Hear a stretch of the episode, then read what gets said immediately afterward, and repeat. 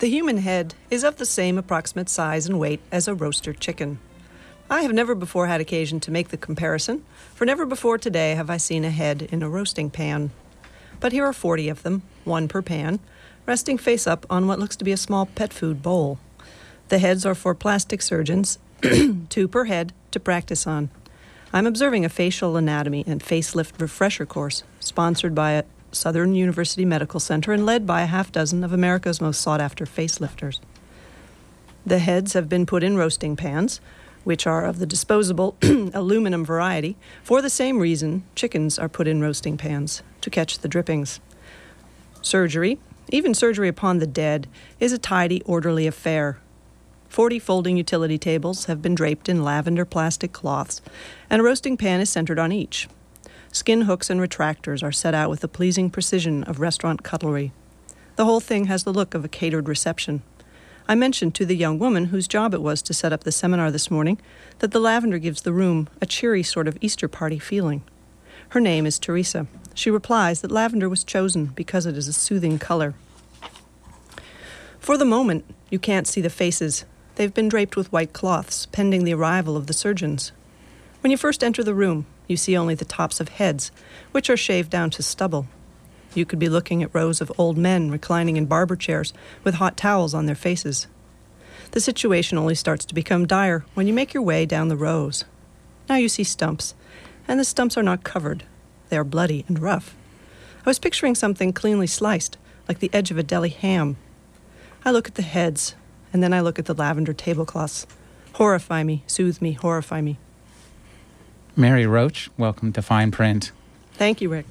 Mary Roach is a journalist who writes the My Planet column for Reader's Digest and has written for Wired, GQ, Outside, Discover, and Salon.com. None of this prepares the reader for her first book, Stiff: The Curious Lives of Human Cadavers. Mary, tell us how and why you started writing. How and why I started writing? That's easy. I was a typical liberal arts major who graduated with absolutely no marketable or practical skills, and found that writing was something I actually could do and seemed to be able to make a living at, and so I stuck with it. How did you break into journalism? I started out actually, I had a job at the San Francisco Zoo in the PR office. I worked out of a trailer next to Gorilla World, and writing press releases about elephant laser wart surgery and things like that. And I enjoyed that quite a lot, but the job kind of petered out, and I started doing some writing for the San Francisco Examiner, Sunday magazine. Just kind of sent a query in one day, thought, let me try this, and it kind of grew from there. It's kind of random. You're one of the top writers in this nation. You're working for those prestigious magazines, Wired and GQ, Outside. Stop it. Well, now, how do you organize all this stuff? Quite poorly. I'm not a terribly... what I do is I don't take on too many things at once because I have a low stress threshold, so I tend to just have one or two things going at a time. So it's pretty simple when you... How do you select or reject your assignments? Will it be fun and interesting? Really is, and I mean, I have kind of a combination of variables that I look at. Is the publication prestigious? Something that I want to work for, and if so, I'm willing to do something for less money. So it's a combination of the publication, the payment, and the topic, but mostly the topic. You will write a column for Reader's Digest, which is one of the oldest and most staid publications on the planet. Yeah, go figure, huh? What's it like? What's it like being part of such an ossified institution? Oh, that's a very good question. The Reader's Digest is actually trying to change their image. So this is why they called me and a couple of other columnists to do something for them. They're trying to appeal to younger readers, so that they went just about as far out on the limb as they could go in having me do a column. Obviously, I'm not writing about cadavers for them. It's sort of a personal look at my life. I write a lot about my husband Ed, who's kind of a goofball. But they are they're actually in some ways just like any other magazine. They do have some some interesting editorial habits. Like they are only comfortable condensing. If you ever write a feature for them, this may have changed recently. I don't do features for them, but they have a tendency to assign a piece at twice the length that they will run it because they just have this need to condense. We are Reader's Digest. We need to condense. It's like, what if I turn it in right at the length you want? No. We can't handle that. You're a woman writing in the field of science. How has this impacted your work? I'm a contributing editor at Discover, and I used to work with an editor there named Fred Guterl, and we had this running joke where Fred would, if I'd be working on a story and I'd get something wrong or there'd be some problem, Fred would just go, "God, you just can't let women cover science." It was just this ongoing theme, I'm kind of a lame science writer in that I used to turn in stories with be a lot of description and a lot of characters and dialogue, and then I'd have a paragraph where I'd just go, "Science TK," and that would be the last thing I'd stick in, and invariably, depending on which editor I had, they'd just get exasperated and write the science section themselves. So I'm science light. I'm really not one of the big boys, I'm afraid. How did this book, Stiff, come into being? Stiff actually grew out of my Salon column. I covered health, medicine, the human body for their section Health and Body. And I ended up one day sitting on an airplane with a man who worked in the crash test dummy business. And he was talking about how in the early days of crash test dummies, in order to calibrate them, they needed to take cadavers and explore what the limits of the human body were to being, say, hit in the head with a windshield or hit in the chest with a steering wheel, because the crash test dummies would just tell you how much force the crash was unleashing, but it wouldn't tell, without knowing what does that force do to a human body, it was meaningless information. Anyway, I was just found this fascinating. I didn't know that cadavers had these sort of extracurricular activities, and that was one column I did. I did another column that had to do with it was a Thanksgiving column. It was about some research that had been done on how much the stomach could hold before it bursts. Because I used to think at every Thanksgiving, what can I keep going? Is there some point where my stomach will explode? And in fact, that cadavers were used at some point in the 1800s. There was a French and a German study. So that was another column. Well, and, you have to tell us. 4,000 cc's, 4 quarts. Yeah, I think 4. A gallon. A gallon. Yeah, a gallon. Obviously, you can work your way up beyond that. I mean, there are some serious eaters who obviously have surpassed that. Your Guinness World Record holders. Orson Welles, one famous occasion, I think, ate 18 hot dogs at Pink's hot dog stand. So anyway, we were going to do a whole column called The Deadbeat on Salon, but the funding was cut. I was left with research that I'd done, talked to an agent. There you go. There's the book. How did you select the postmortem careers covered in this book? The postmortem careers in this book are the most interesting and fascinating and bizarre that I came across. And really most of them. There's not much that's left out that you can get up to as a cadaver. There's really not much is left out. There aren't that many things you can do as a dead guy. Tell us a bit about the history of surgery and the body thieves who might have supplied Victor Frankenstein. Yes. Well, in the early days of anatomy schools, the only cadavers available for dissection were convicted murderers. Part of the penalty for murder was that you were hung and then you were given over for dissection. And that was a huge deterrent because the populace at the time felt that it would ruin your chances of, the resurrection of going, ascension into heaven, because you'd be all dripping on the floor and missing parts, and that would. So that was quite a deterrent. So consequently, because there were so few bodies available for all these anatomy schools in England and Ireland, Scotland, and eventually in the U.S., there was this whole underclass of thugs grew up who would go out to cemeteries, case the cemetery by day, see that there'd been a funeral, come back at night, dig up a fresh grave, take the body out, put all the dirt, the coffin back in, and take it over to the anatomy schools and sell it. And it was actually quite a decent living at the time. And that, I mean, the you know, the anatomy instructors weren't thrilled about this, but they had no choice. So it was kind of, if they wanted to keep doing, offering anatomy courses and dissection, that was really the only way they could get bodies. One of the instructors actually went to a little more trouble to get his bodies, didn't he? There was an instructor named Knox who had a couple of body snatchers, Burke and Hare. Burke and Hare, I think, just out of sheer laziness, decided, you know what, why dig them up when you can just kill them? And they ran a boarding house. One of them had a boarding house, sort of a flop house, and drunks would come in and pass out. And they developed this method where one of them put a pillow over the guy's face and the other would lie on his chest so he couldn't breathe, and it was called Burking, came to be known as Burking. And they killed about 15, 16 people and sold them. Is that what you were referring to? Yes. Tell us about the experiments that were made to determine the weight of the human soul. Ah, yes. That was a Dr. McDougall, who in 1907, and I actually tracked down the journal article that he wrote about this, he had a bed that had a scale incorporated into it, a very sensitive scale, sensitive for the time, and he would install dying patients on the scale.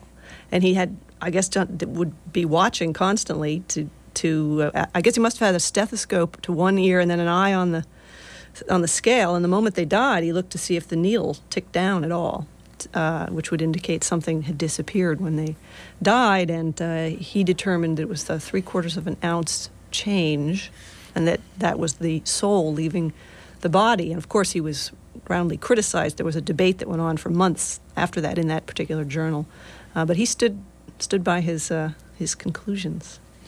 Stiff addresses a lot of misconceptions about the process of decay.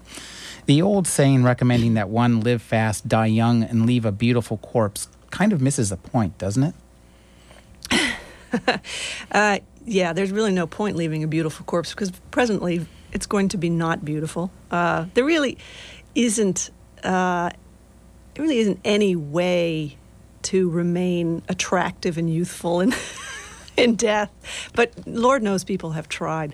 And in fact, in the old days of embalming, the undertakers would claim that their technique would preserve you, you know, in eternal comeliness, and they would actually have best preserved body contests among themselves to try and figure out, you know, what's the best formulation so that the person keeps yet doesn't pickle or mummify, and they would, you know, publish photographs in their journals of the winner, and then give the formulation. So they used to make claims. They're not allowed to now. The government forbids that. Tell us a bit about the challenges that people who wish to use human cadavers face in obtaining a cadaver, the postmortem paperwork. You need to be a credentialed academic or researcher or surgeon, medical. I mean, you need to have a legitimate reason to be messing around with a cadaver. You cannot, for example, I got a call a couple of weeks ago from a documentary maker who wanted to know whether I thought he could get a cadaver. He was doing a show on human sacrifice. And he was talking about the Aztecs and saying they killed 20,000 in 4 days. I've worked out that that's 3 to 4 per minute. I don't think you could get the hearts out that quickly. I'm wondering if I can get a cadaver and get a surgeon to take an obsidian blade and make an incision and pull the heart out and see how quickly he can do it so that we can verify that, in fact, you could do this 3 or 4 times in a minute. Do you think I could get a cadaver? And where? And I said, well, first of all, you'd need a legitimate PhD researcher and who is doing like a history thesis or something. And even then, probably not. But as a filmmaker working on a Discovery Channel documentary, no, you are not going to get a cadaver and rip its heart out. I'm sorry. So you really have to prove that you have a legitimate reason and that it's something. I think, similarly with animal research, that it can't have been done before. You can't be, duplicating something that's already known. You really have to make your case that you can't do your work without a human cadaver. Once you've got your case, your little paper written up, yep. Where do you go? human cadavers come from when you donate yourself as to research, you fill out a willed body form for a particular university, a medical school. Mm-hmm. So when you die, they come and pick you up and take you to the university, and then the willed body program coordinator looks at his list of who needs what. About 70-80% of them go to anatomy labs for dissection, and the remaining ones are parceled out according to who's got what project and what need. So if you were a guy working in an automotive safety impact lab and you needed a cadaver, you would let them know, and eventually they call you up and say, well, we've got somebody here. Would you like to come look? Because they, you get to shop? You do get to shop. You get to shop around, actually, because sometimes the cadaver may be too old. Like in an automotive impact test, you know, if the bones are very brittle, it's not going to be very representative. The average person in an accident is pretty young. You know, 18-year-old male is probably the average age of a head-on car collision. So an 80-year-old guy is not going to be very representative. So, you know, you can yay or nay the guy on the slab. Now, you can only leave your body to a university? I mean, couldn't I? What if I wanted to leave my body to the Discovery Channel to have my heart ripped out? They'd love you. They would love you. I suppose if you put it in your will. I mean, there was a guy who, in his will, said, he was an actor. He said, I want my skull to be Yorick in our theater, our Shakespeare theater troupe. And my understanding is that they had that done. I don't know where. I mean, there are facilities that clean bones from museums, and perhaps he got one of them to do it. Hopefully they didn't, do it at home. But go ahead. Okay. Death is a little more complicated than it used to be. It's a very difficult subject. Could you talk about brain death and organ donation and, quote, true death? Yes. Brain death is the legal and accepted definition of death in our society, in this country. So you can be, if you're in an accident and you're whacked very hard in the head and your brain is no longer functioning, you're brain dead. Yet if you're put on a respirator, your organs can keep going. You can keep the heart and the organs functioning for a matter of time until for transplantation. So you have you end up with this entity known as a beating heart cadaver. And I actually spent some time in an operating room with a beating heart cadaver whose organs were being taken out for transplantation. There was a guy who came for the heart. Someone else came for the liver and kidneys. And this is a very strange thing to see because this individual is dead, and yet you see the heart, I mean, literally, because the body cavity has been opened up. You see this heart beating, and you see, and the flesh is, warm to the touch, and everything is, working and functioning, and yet this person is dead. And it's a very odd, especially in a culture that for centuries has thought of the self as the heart. Every love song is about my heart, and you say you put your hand on your heart when you think of yourself. And so that has brain death kind of threw people for a loop. I think it took people a while to adjust to that, and so you do have families who say no to organ transplantation, I think because they're uncomfortable with the thought that they may, in sanctioning the removal of the heart, the beating heart, actually themselves be committing the final act of, in a sense, murdering the person, even though they're not, because the person is brain dead. It's I think death is a continuum more than an exact point. And I talked to heart transplant surgeons who said, I don't know that you can say somebody brain dead is dead in the final sense, but the in between state of being brain dead is not something anyone would want. I mean, you are. They're pretty certain there's nothing going on there. When was the legal and scientific precedent for brain death established? In the 60s, there was a committee report that was published in the Journal of I don't know exactly. I'd have to look in the book for exactly. I think it was the JAMA, Journal of the American Medical Association, and it was right around the time of when heart transplantation was first happening. In fact, there were some coroners' offices who were saying, if you take that heart out, you know, I will initiate murder charges because the heart is beating, you know, the person is alive. And before the concept of brain death became accepted, heart transplantation was had some difficulty being accepted. Now, as a fan of bad horror movies, I insist that you tell us a bit about the head transplants. Ah, yes, the head transplants.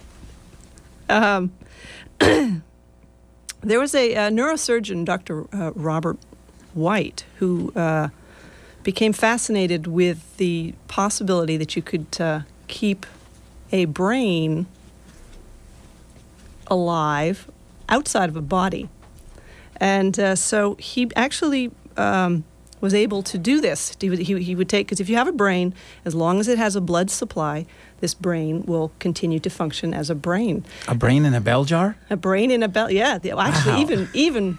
Even better than that, he took brains and he would like stitch them into, he was doing this with dogs initially, dogs and monkeys. And he would take a brain and like stitch it into an abdomen or a thigh, you know, attach the arteries so that this brain, and you could just imagine if you were this dog, I mean, you couldn't see anything, but you'd know something was up.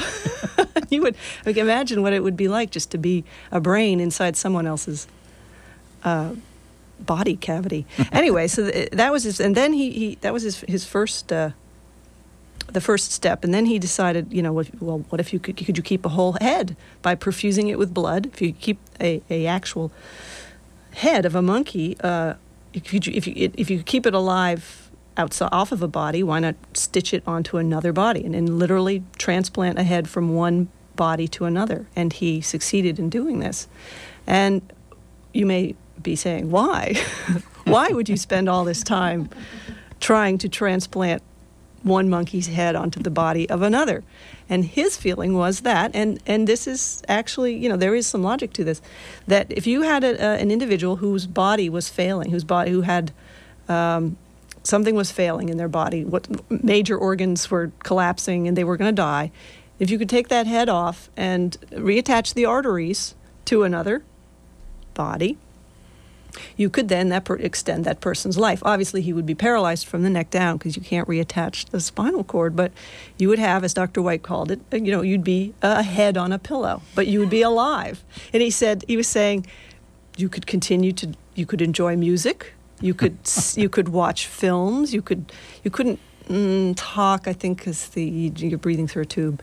Essentially, he compared it to Christopher Reeves. I'm sure Mr. Reeves would not really appreciate that, but it is a similar, I mean, you know, you'd be paralyzed from the neck down, but your head would be functioning.